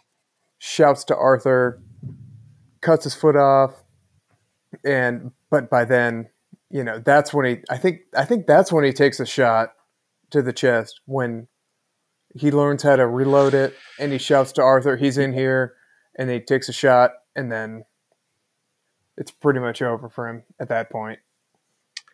Yeah. So we so we know our guy uh Kurt Russell, he he's done for. So that it was pretty satisfying to see him cut this fucker's head off. Like that was that was pretty brutal, pretty badass. And then you know, we get to the point where it's like, okay, uh Kurt Russell's the last man standing. He's got the repeater. He's to kill whoever comes through, you know, the the main chamber of this hideout for these troglodytes.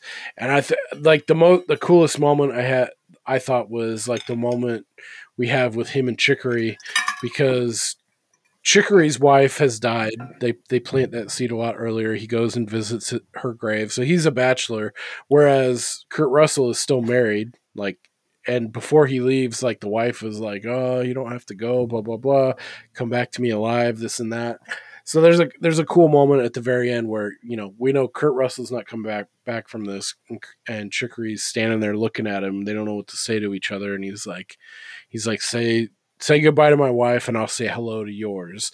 I thought that was cool. Like, and he like gives them a nod, and they fucking go. You know, I I liked that Yeah. moment quite a bit. It was very Yeah. like to the point. It wasn't over dramatic. They didn't overplay it. Like, um, so so yeah, that's where th- it leaves us. And uh, the chicory Arthur on his bum ass leg and his wife get out. There is that weird scene where it shows the fucking women. Yeah, that's that's what I wanted to mention because Go, go for it. That part was gnarly. well, yeah, because uh, earlier Samantha, Samantha, when they had asked him like how many how many people are we dealing with here, she said I think twelve men and then two women who are pregnant, blind, and bound, or something is what Yeah. she said. So when they go to leave, they see these two women, pregnant, bound, with stakes in their fucking eyes. Yeah, And they were I like thought, big stakes too. I thought this would be uh, a sort of harken back to um, Brooder talking about like killing women and kids because they can just as easily kill you. Um, Right. So when when they're walking by and they see two pregnant women pregnant with the next generation of crazy ass dudes that are going to kill them i kind of Right. thought i kind of thought that they would do what might seemed unfavorable and just kill them both Right. probably for the probably for their own benefit actually these two chicks who are chained up blind pregnant Yeah, per- yeah, because if they're chained up and blind, and all these males have been killed, ostensibly, um, that's just gonna they're gonna birth these poor children, and they're gonna die within like five days of being birthed out of them, and have like a horrible like six day existence and starve out and die.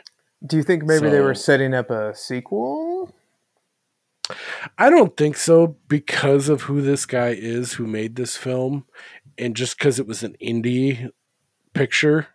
Um, I don't think they were thinking of that at all. Like this was just like a straight standalone like but I, I can see where you're coming from like in two ways. So like yeah, we should like on one in one sense we should put these women out of their misery you know, straight up. And then two, you know, what if what if there are some males in this tribe that do come back and the cycle just perpetuates itself and like these kids get born and the males raise them and train them to be who they are and then you have another you know enclave of of these just really disgusting uh cannibals? Yeah. So, but I can also see them just being like in that moment of like exhaustion and like terror and like wanting to get out and like seeing this horrifying thing and then just like keep on keep on moving. But I, I yeah, that part was really fucked up. And I thought too, like it looked like at least it looked like there's two women. They're Mhm. blinded. They have these fucking like bludgeons in their eyes. It looked like one of them had no arms. Well, Did you didn't notice that, or was I that just didn't. me? No, I didn't notice that. It looked like one of like one of them was just like all like no arms, like blinded with bludgeons in her eyes, super pregnant, and maybe even cut off at the knee. Like they they were just like laying on these like stone Jesus. like this area where like yeah they just used these women that they came across who knows where they were from but this tribe used these women just to impregnate and continue their line of males male dominated like psycho cannibal cult on this hill yeah, Um, but I, I didn't see any males there, any young males. They all seem to be of age, so I don't know how they're perpetuating. Yeah. I, I guess that's one of the things maybe if you look at that a little bit too long or too Yeah. hard, it kind of falls apart a little bit. But at any rate, that was a disturbing scene when they Yeah, when they finally when they get out, it's like, oh, the terror's not over. Here's one last thing before you leave. Like these poor fucking women just blind and like wallering in this cave, like just ready to yeah. shit out the next line of like psychopaths. Um Should have killed them. yeah, I think there's an argument for either way, but yeah, so that's without hopefully we didn't belabor this too much, but uh, that that's Bone Tomahawk, and uh, I'm glad you enjoyed it. I liked it a lot. I think it's a it's a really good different take on western because for his I think for his gory and his horror as it leans into, I wouldn't call this a I don't think I'd call this a horror film. No, I'd I wouldn't. just call it it's it's an intense fucking western. Yeah. So Uh okay. Do you have any final thoughts about this flick? Do you want to talk about anything we breezed over that you can think of now? no, nope, I don't think No, so. no, I want to hear it from your lips. Nope. nope. Another fun one. Yeah, totally. Um, one thing this made me think. I remember when I was watching this, I was like, dude, I remember the time you sent me you sent me a meme of because I'm a big Lost guy. I love Lost, and one time you sent me a meme. It's it's of Jack from Lost, Matthew Fox, and he's got he's like biting his lip, and he looks like he's just about to cry. And above the meme, it says, "When you're eight white claws deep and drops of Jupiter comes on." Dude, I remember the first time you sent me that. I, f- I about died. Like I, I probably got ejected from my seat wherever I was, laughing because I identified. It's funny because it's not just the loss factor, but also because you know that I love Drops of Jupiter by Train. Yeah. Um, it it hit me. It was like a one-two, like babdoosh, like you're done. Um, it's funny. I didn't even realize whatever shitty actor you were talking about. I didn't realize the Lost connection. I just knew you liked really bad music, like Drops of Jupiter. dude. I So that was just a that one- hill. Dr- An unintentional one-two punch. Wow. yeah, it was it it when you had sent it to me, it just hit me perfect. I'll I'll share that on our socials because it's just it's like the perfect encapsulation of a meme of like the emotion this guy's wearing on his face and then what's behind it. Like it's it's perfect. Um because it, it's like so true. I could I could be that. I could feel being eight white claws deep and like being at a bar and someone like hits that on karaoke or like they just start blasting drops of Jupiter, dude. I would just be like, dude, Yeah. this you is would be a problem. You Yeah. would be a problem. This is 2001 all over again. Um, um, all right, cool. So that's that's that flick. If you haven't seen Bone Tomahawk, it's, it's a banger. It's a good western. it's a good one. It's good. Yeah, Yeah. it is. Um. Okay. Uh. I I do have uh some quick hitters about this. Um. Oh yeah, I thought this was interesting. So, uh, our guy Brooder Matthew Fox, he wears the same exact style pistol holster as Johnny Ringo from Tombstone. Michael Bain. Which I think this is a good entry point. I remember I talked about floating an idea for a new segment, and because of our our mutual um, love for Bill Paxton, uh, I floated. So my idea is, I mean, it's not novel. It's like a it's it's a carbon copy of you know Six Degrees of Bacon. Kevin Bacon, you've heard of that before, like Yeah. Six Degrees of Separation, Mhm. Six Degrees of Kevin Bacon. Yeah. I thought, you know, and we can tweak this too, but all paths lead back to Bill Paxton. Um, let's see if we can tie whatever we're talking about, even if it's not a movie. Let's see if we can tie it back to Bill Paxton. Um, I think this might be easy pickings for you to take a crack at. How can are you able to tie Bone Tomahawk back to Bill Paxton either through actor or anyone, director, writer involved with this film? Um, hmm. this should be a gimme. I will It say not to put not to put pressure on you if you think about the lead actor. Well, first of all, it's uh, Michael Biehn, not Michael Is it? Bine. Yeah. I always Um, thought it was Bane. Nope, you're wrong. God Um, damn it. Hmm. I'm gonna laugh in your face when you don't. Oh, well, it's got to be it's got to be Tombstone, right? With uh, That's the easiest. Yeah, okay, perfect. okay. And that's good enough. That's fine. That's what I was gonna go off of too. But like, yeah, like you know, Kurt Russell. He worked with Kurt Russell on Tombstone. Yeah, He played. What was his character? Morgan. This- Morgan Earp. Yep, there you go. Alongside Sam, uh, Elliott. Sam Elliott.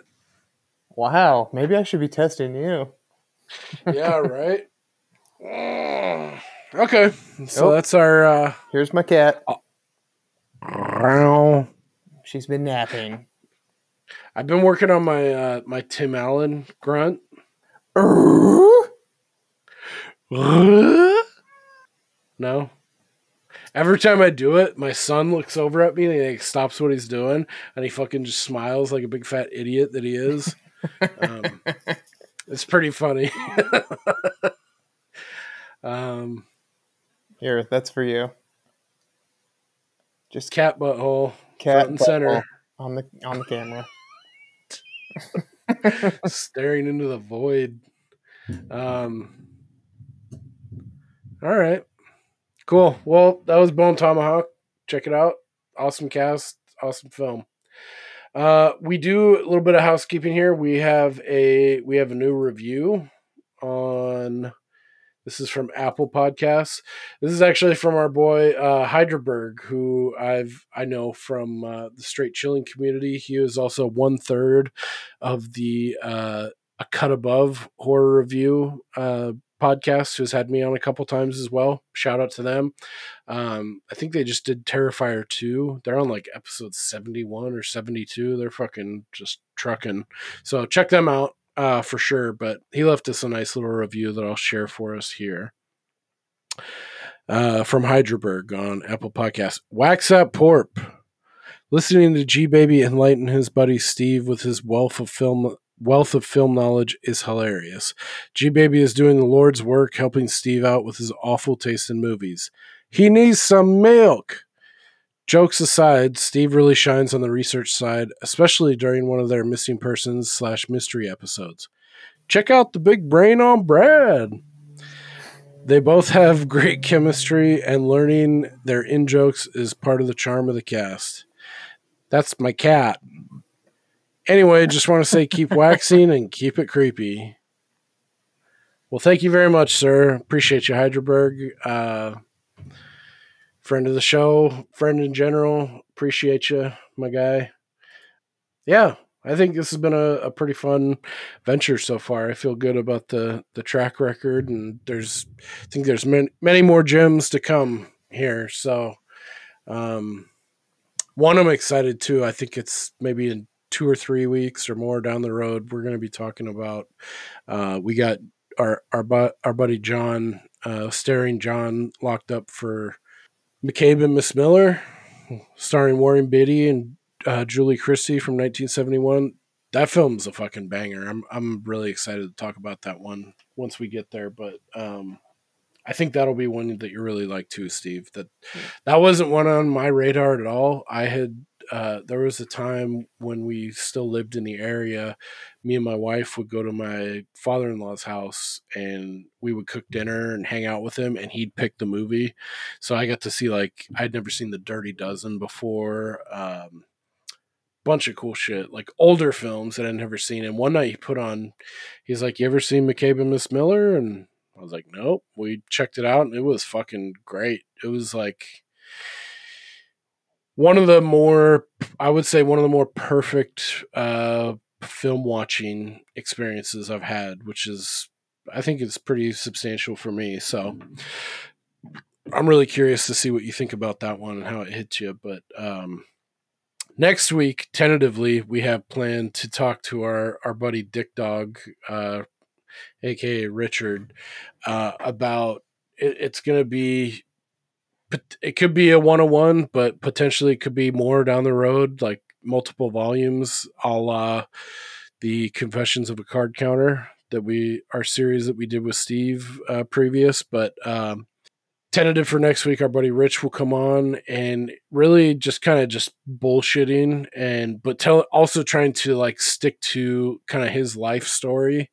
Um, specifically, uh, his his mother was uh, brutally murdered uh, a couple decades ago that he wants to talk about and bring light to. So, um, potentially next week, that's what we'll be talking about him. And honestly, like I'm thinking about it, like his life story is is like I think about without disrespect to him, only in the best way. It's like Joe Dirt meets Don Quixote. Um, it's kind of a wild kind of journey that he's taken through his life, and he's just chock full of funny stories and anecdotes that I, I think will be uh, really fun to talk about. So stay tuned. That's what we have uh, tentatively planned for next week. So it'll be a little bit of a departure um, from our regular topics, but I think it'll be a an awesome, awesome chat and good conversation regardless. So yeah, I think that'll do it for us. You got any final thoughts, Steve-O, before we uh, call this one? No, I don't think so. Uh, Dick is one of my favorite people that I've ever met in my entire life. So if you're still listening, you're gonna want to listen next week because Yeah, he's a good dude. I think that's a co- yeah, totally. I think that's a common thread. Who that's he's one of those rare people I think in the world that I think anyone that's spent any amount of time or even talked with him in passing, he would they he or she would classify them as that like one of my favorite people, like one of the these you know unique people that you you come across in life that's just chock full of of good stuff. So yeah, I think I think that'll be fun. So stay tuned. Um, if anything changes, maybe we'll update the socials. If we're gonna, if we need a little bit more time, we'll skip to something else. But if you have anything to say in general or any thoughts about Bone Tomahawk, you can reach out to us. Uh, at our email is wax at waxingtheporpoise.com or you can hit us on either of our socials instagram is waxing the porpoise or twitter at waxing thank you very much for joining us steve-o as always fun discussion i'm glad you Yep. liked this flick oh yeah, chalk another win in the uh for the good guys and Yes, sir. we'll, we'll see you guys next week bye. take care bye thank you That's fucking interesting, man. That's fucking interesting.